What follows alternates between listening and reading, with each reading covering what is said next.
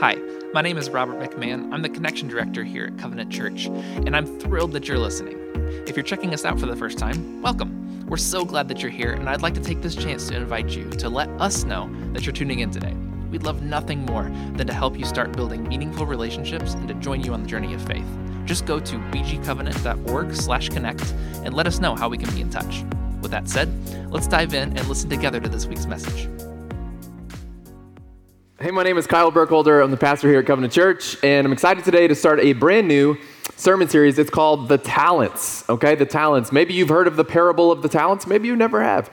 Pretty famous parable of Jesus. We're going to spend five weeks in one parable. We're going to spend five weeks looking at the parable of the talents, holding it like a prism, and I think there's a lot of different angles as we look at the words of Jesus as he tells this story.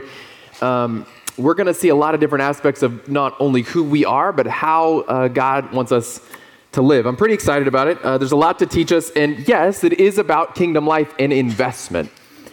A lot of times when the parable of the talents is taught, it's about money. People are like, oh, this is about the, the, the, guys get some money and then they double the money or they don't, and the master's happy or not happy, and this is all five weeks about my money. No, relax, not five weeks about your money maybe one, maybe later in the in this series. But it's actually really interesting how multifaceted the, the story is. And I'm going to say a few times the reason that I think Jesus talked so much about money was because money is ubiquitous and sort of essential for life. It's also something that you can't um, fudge the details of. Like when you get your bank statement or your investment statement, it says what it says. And you can't say, well, it says that, but I kind of feel like it's more. You're like, well, that's cool, but it still says this. And so, for all the gray of life and for all the gray of like uh, justifying our way through this kind of dark alley, or maybe this is okay now, what do you think at the interpretation of the scripture says? And we can kind of work that. Money is so black and white. And so, what it allows is for uh, a teacher, uh, in this case, Jesus, it allows for a teacher to make a really clear point about something that can't be argued with because the results are black and white and clear. I think that's uh, interesting for us. So, it isn't, it kind of takes us beyond our feelings. Your feelings are fine and valid, but it takes us beyond our feelings and, and centers on facts. Now, the facts of your bank statement or your investment statement may cause feelings, but that's not what this is about. Jesus knows your heart, He knows that you are good at wiggling out of certain things and black and white stuff tends to keep us where we need to be. So, um, before we get into the scripture, I want to start with context. So, we are going to be in Matthew 25. Matthew 23 is a lamentation, okay? Jesus is going through all the woes. You've ever heard of the woes? Woe to them and woe to them and woe to them. He's saying, for all those people who are going to choose not to believe, man, this is not going to go well. So he's grieving for them, he's grieving over them, and then he begins to grieve over what's about to happen in Jerusalem. Jerusalem is about to be sacked, it's going to be just conquered and decimated. So there's this kind of like, oh man, this isn't going well in, pretty soon in the future, and some people are really on a bad trajectory. That's 23. Matthew 24, Jesus pivots and starts talking about the end times okay? Destruction of the temple, the end of his life, the end of days, tribulation and prophecies being fulfilled. And he's anticipating our curiosity. And so that's where in, in Matthew 24, he says, No one knows the day or the hour of the coming and the, that last moment. Okay, so, so he's like going from it's to be bad. The end is near. In chapter 25, then he tells the story of 10 virgins. It's a parable of 10 virgins. They have their, these candles. It's a whole thing. You can look it up. And what he's talking about there is um, be ready for the end. So, again, more talk about the end. Really interesting. All of this is end language, it's all finality language. He finishes chapter 25 with a story about sheep and goats. What did you do while you were alive, essentially? Did, did you do well for the least of these? Did you not? And that's a story about judgment. And then Matthew 26 drops us directly into the passion story, and Jesus is going to be crucified. And so there's this really interesting context. I wanted to give you that whole picture so you can see when we drop this parable in, you don't just think it's some story in the middle of nowhere. It's a story in the middle of Jesus telling his followers and anyone who will listen the time is short, that the end is near, and we got to get our lives together. Okay? Matthew 25, starting in verse 14. We'll put it on the screen. You can read it with us. Jesus says this For it will be like a man going on a journey who called his servants and entrusted them to his property. To one he gave five talents, to another two, to another one, to each according to his ability. Then he went away. He who had received the five talents went at once and traded with them, and he made five talents more. So also he who had two talents made two talents more. But he who received the one talent went and dug in the ground and hid his master's money. Now, after a long time, the master of those servants came and settled accounts with them. And he, and he who had received the five talents came forward, bringing five talents more, saying, Master, you delivered to me five talents, and here I've made five talents more. His master said to him, Well done, good and faithful servant. You have been faithful over a little, I will set you over much. Enter into the joy of your master. Also, he who also had uh, the two talents came forward, saying, Master, you delivered me two talents, and here I've made two talents more. So his master said to him, Well done, good and faithful servant. You have been faithful over a little, and I will set you over much. Enter into the joy of your master. He also, who had received the one talent, came forward, saying, Master, I knew you to be a hard man, reaping where you did not sow, and gathering where you scattered no seed. So I was afraid, and I went and hid your talent in the ground. Here, you have what is yours. But his master answered him, You wicked and slothful servant, you knew that I reap what I have not sown and gather where I scattered no seed. Then you ought to have invested my money with the bankers. So at least at my coming, I should have received what was my own with interest. So take the talent from him and give it to him who has the ten talents. For everyone who has will be given, will more be given, and he will have an abundance. But from the one who has not, even what he has will be taken away. And cast the worthless servant into the outer darkness, and in that place there will be weeping and gnashing of teeth. Welcome to church. Everybody loves the story when it ends with weeping and gnashing of teeth. That's okay. So, so let's do a little, a little bit more background.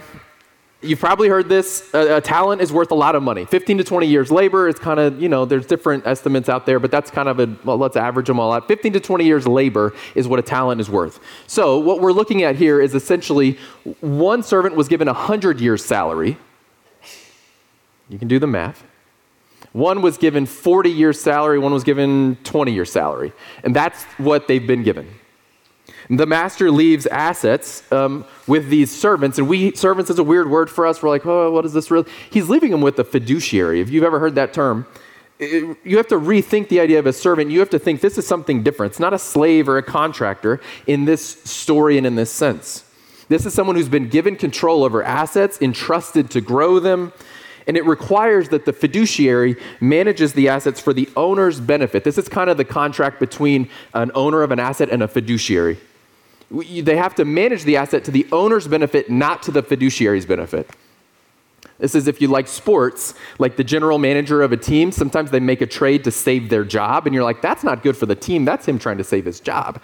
And this is the difference between somebody who's an owner or acting in the benefit of the owner versus someone who's caring about their own agenda. Okay? The thing you need to see is the, the master is left vulnerable in this relationship. There's a high level of trust. He's given somebody 100 years' wages and said, This is up to you. I'll be back. Do something good with it. That's a high level of trust, but a high level of vulnerability, too. Two level trust, actually. He has to trust them, but then, as you're going to see, they have to trust him in return. So, so as we look at it, the, the master hands all this money to these trusted servants and says, I trust you with it. I'm leaving the country.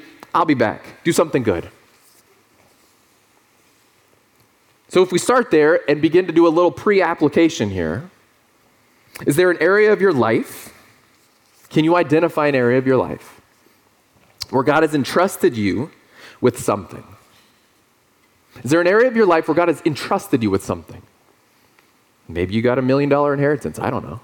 But maybe it's a skill or a relationship or it's a community or it's access. It's an asset, it's a talent. Maybe you have musical ability. So we take for granted, I do, that we show up in Sunday morning and there's like hyper talented people that have given hours upon hours of their week to get on the same page musically and lead us to the Father through worship? Well, it's a talent and a skill, and they've leveraged it for our greater good. And like that's a beautiful use of God has entrusted the people on this stage that lead us in worship. God has entrusted them with something profound. But they're using it. They're returning on the investment God has put in them. Maybe you have business acumen. We have a finance committee. So we have people who give hours of their month. They come here and they pour over our checking account statement. Nobody pours over anyone's checking account statement, and people love the church enough and they use their business minds to come and say, What if we put this money over here? And what if we did this over there? And how did we spend so much in this area? How, what if we switched that? And they use significant time and effort to make sure that we best steward God's resources. Like, that's a big deal. You're entrusted with a gift and a skill and a talent, and, and it's being returned. The person I think of first when I think of somebody who's been entrusted with skills and talents and who kind of most profoundly has a return on them and it impacts my life, which is why I think of this person. I think of Sophia Gerald. Um, there she is. Sophia, um, is she here? Sophia? Oh, oh boy, sorry. Okay. Oh boy. Next to her husband, Michael, and her boys, my wife and I are like vice presidents of the Sophia fan club. she uh, founded, owns Black Swamp Fine Arts School, which is this kind of radical ministry of beauty that is making generational differences in young people in our city. Whether they're taking violin lessons or they're putting on the Nutcracker for a thousand people in a theater in Findlay, like they are doing incredible things, but they're doing it with a gospel centered lens. It, it's such that the reason I chose this picture like not one of Sophia with her family, is I wanted you to see somebody who is um, radically about a gospel centered business and using her talents to make much of the kingdom has to be pretty incredible if a public university is going to invite her to the College of Business for a lunch and learn where she can give some of her business tips to their students.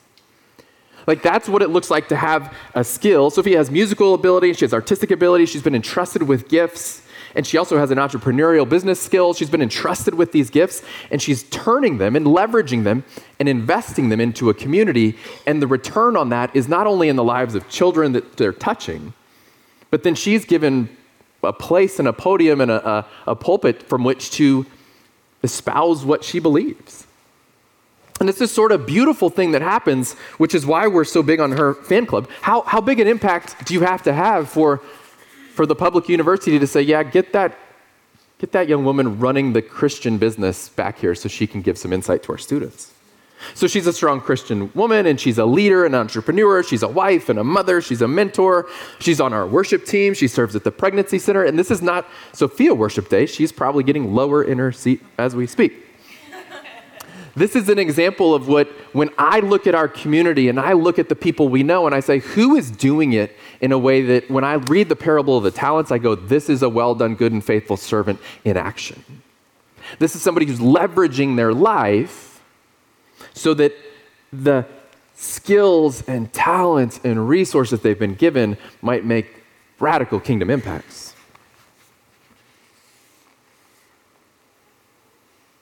Someone came up to me uh, pretty recently on this same idea. Said, Hey, I, I like to cook. Check. And I like to bless others with what I cook. Check. Why don't we have a meal ministry? And I go into my spiel, we used to, but then the church grew and it got weird to send eight meal trains a week. It's a whole thing.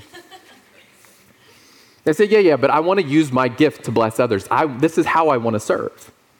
Like, isn't there a way to have just a list of us who love to give this way? In that list of us, you could just, when there's a meal train, you hear about it. I don't hear about it. You hear about it. And I go, well, that's true. I do hear about it. Can you just send it to us? And then leave it to us. We can lean in. We can go check in. We can make all the great stuff. And then we can do our thing. Because I may not be a great singer. I may not want to do X, Y, and Z, but I can cook and I can deliver a meal. And so multiple people had asked me this. And they were essentially saying, Can we have a meal ministry? Can I use my gift to bless other people? And in light of the parable of talents, who am I to say no? Our process runs through community groups, but some people aren't in a community group. Or sometimes community groups get busy and we drop the ball and someone falls through the cracks. So, wait a minute. Can we create a place where a volunteer would be alerted when the church, someone in the church needs a meal? Can we create a process for that? Yeah. So I'm officially unveiling our new meal ministry. Congratulations. You asked for it, you got it. There's a, am uh, not joking, there's a sign up sheet on the Info Center. So if you're one of these people that goes, look, I don't have the time to do this, or I can't actually volunteer for that, or I couldn't, that tambourine looks like a really complicated instrument, I can't do that. If that's you, and you're like, but I love to cook and I'd love to deliver a meal and bless people in a time of need, we're gonna have that for you. And we'll figure out the process on the back end so it's all smooth and easy. But that's because what I want more than anything is for you to be activated in the, in the gifts God has entrusted in you.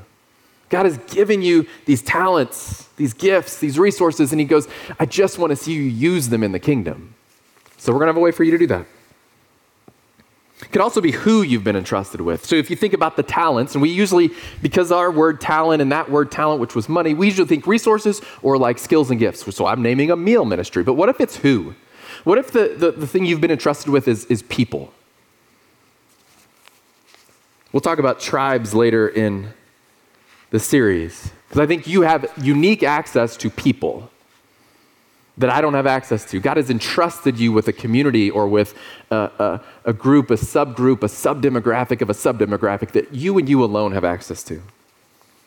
God entrusted me with a wife.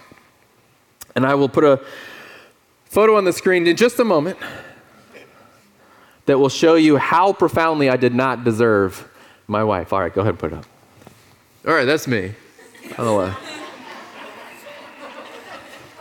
I'm gonna take a sip while you while you soak that in.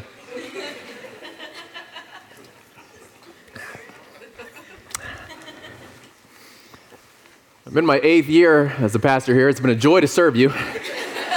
um,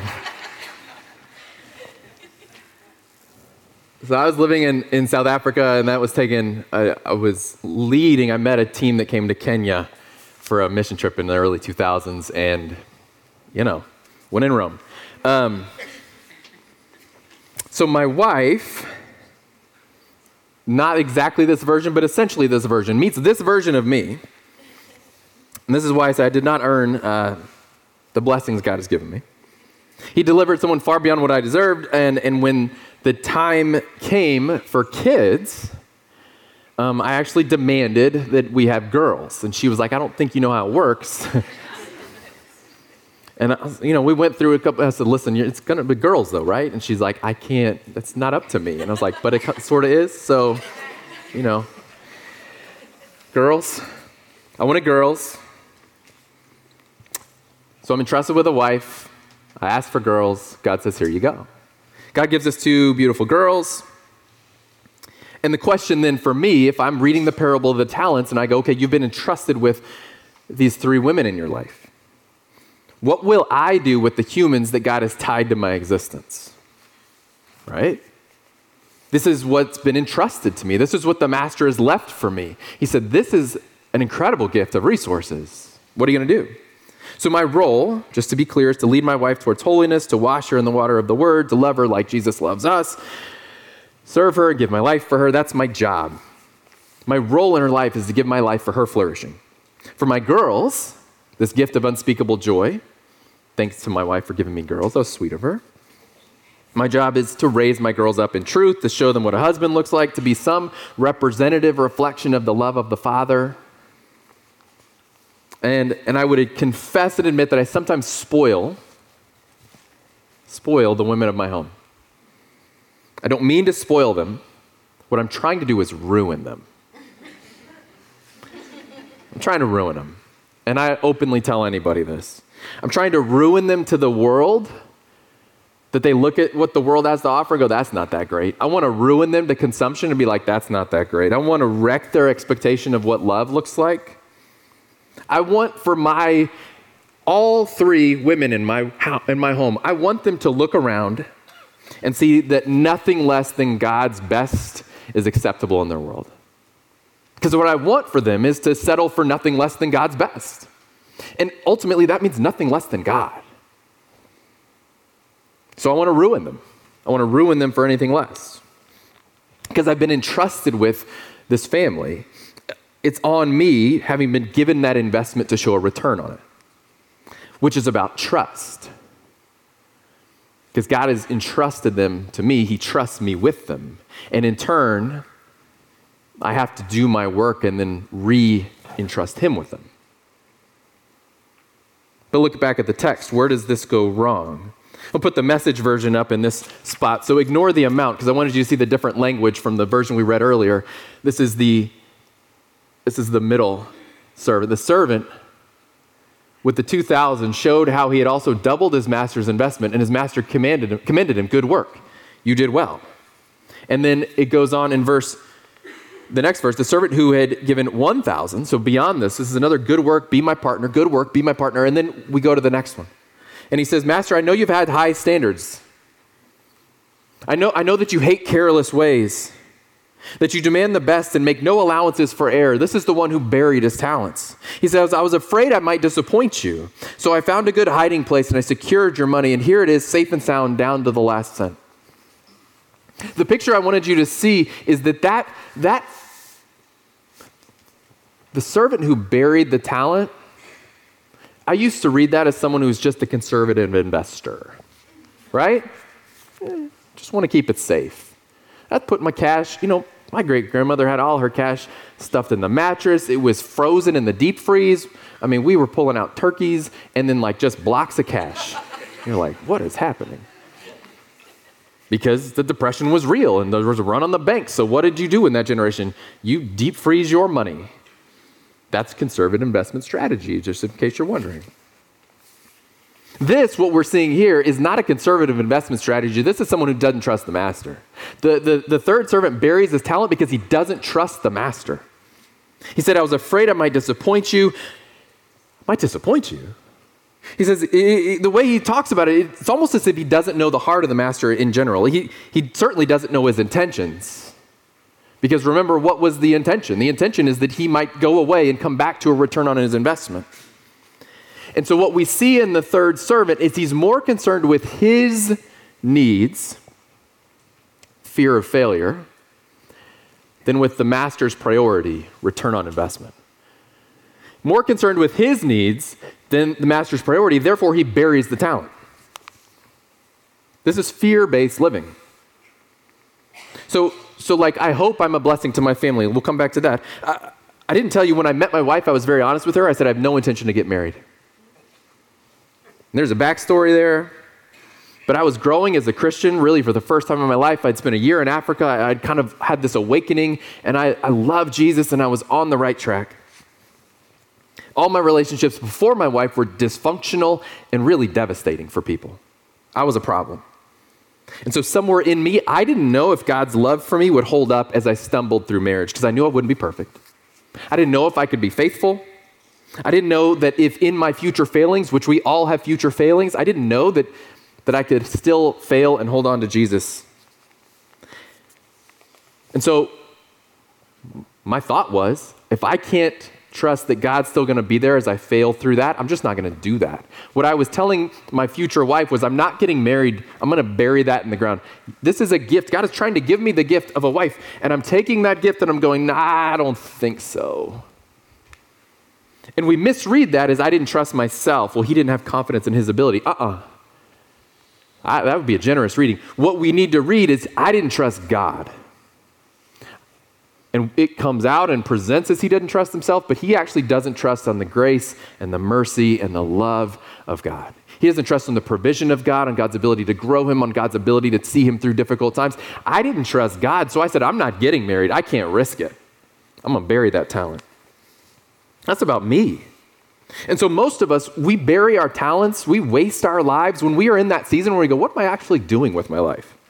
It isn't because we don't trust ourselves. And yet, that's what we would tell people, or that's what culture would tell you. You just got to do some self work, man. Treat yourself, work on yourself, spend some time with yourself. And I would say, I think you've done enough with yourself. I think you actually need to go spend some time with God. You got into this mess because of self, it's God who gets you out. It isn't because of your low self esteem or your insecurity, it's because of your low self esteem and insecurity. I'll say it this way. We, we associate those words with one thing, and I, I think we, we wrongly associate them because our modern culture would say that's a self issue, and I would say that's a God issue. We have insecurity because we're trying to find security in something less than God. So, yeah, it's because of your insecurity, but that's not on you. That's because you're not relating to the Father. You're not trusting the master. You don't know the heart of the master. You're not reaching out to the master going, What do you want me to do with the gifts you've given me? It's rooted in wrong belief in who we are and in who God is. So we waste our lives because we don't trust God. We bury our talents because we don't trust God. We have a fear of failure in the kingdom because we don't trust His kindness. We don't trust that if we mess it up, He thought of that, like He was ready. When I give a C minus sermon, God's like, Yeah, I knew you were going to do that. It doesn't shake the kingdom. When we bury our talents, though, that's a relational violation. That's us saying, I don't trust you that if I fail, you're still going to love me. So we begin living out of a false identity. That's why instead of living as sons and daughters, we begin to put our security in something else, something that maybe can't love us or unlove us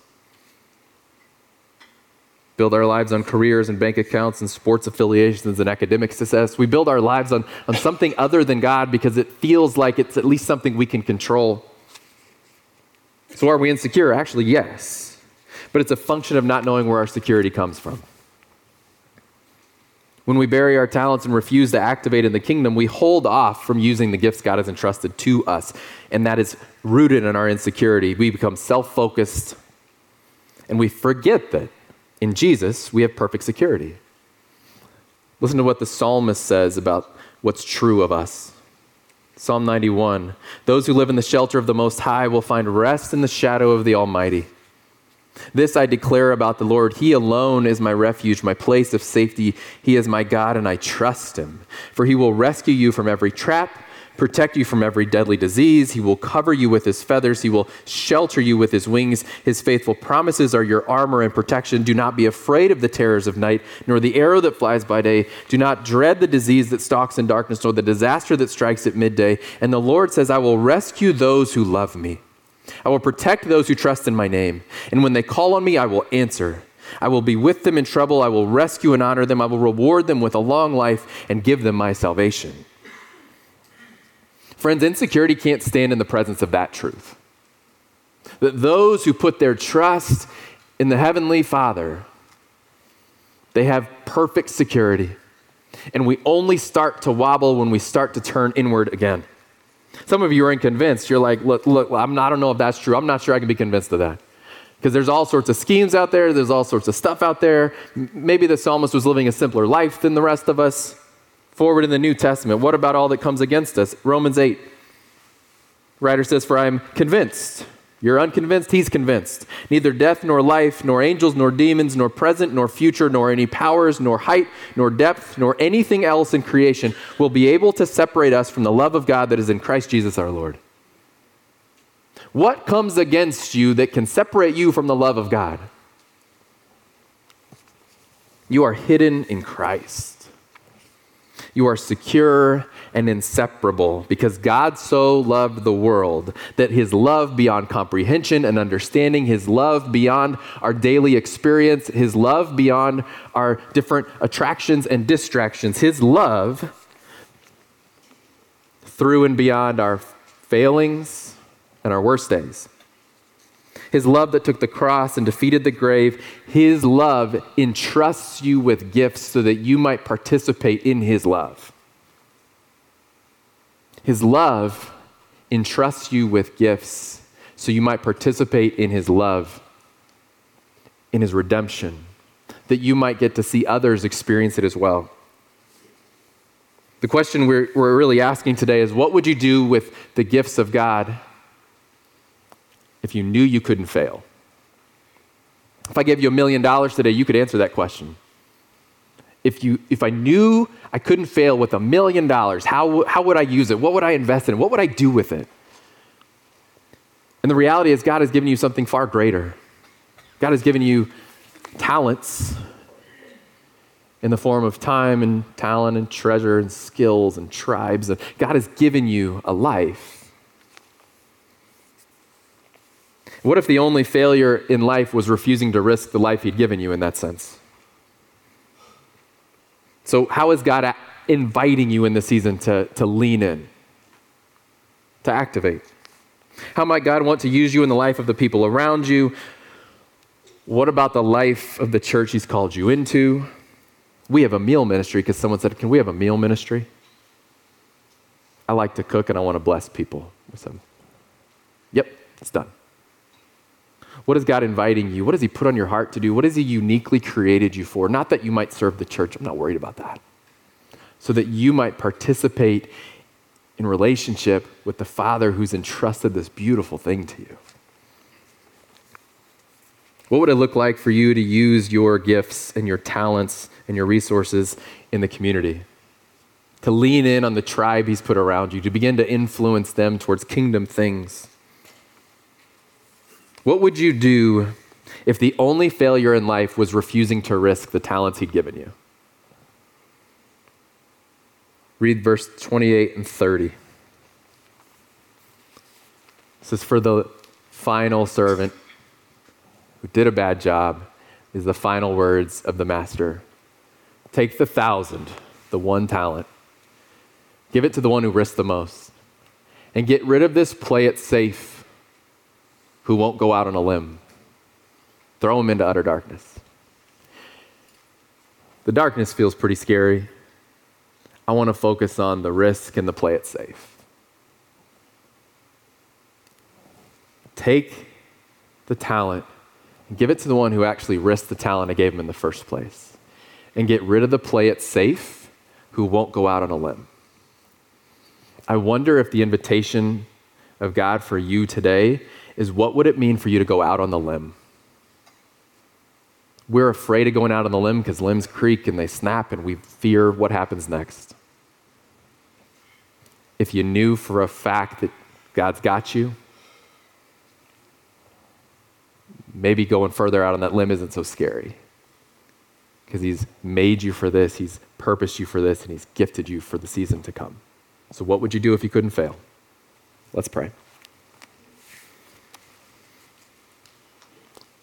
Lord, thank you for uh, stories that, that illustrate not only life around us, but that kind of pierce through into our hearts. Father, thank you that in, uh, in your word we have a mirror. We can see into our own uh, insecurity, we can see into our, our own hesitation. Lord, my prayer for our community is one of not only conviction, but boldness. As we look at this story for the weeks to come, God, I pray that you would wake us up from where we're sleeping, that you would Give us the, the heart to risk on your behalf. Lord, that you would see us leveraging our lives to make you known. So, Father, thank you that you would give us such beautiful truth. Thank you for your Son who secures us and means that risk is no longer a risk to us. We love you. Pray these things in Jesus' name. Amen.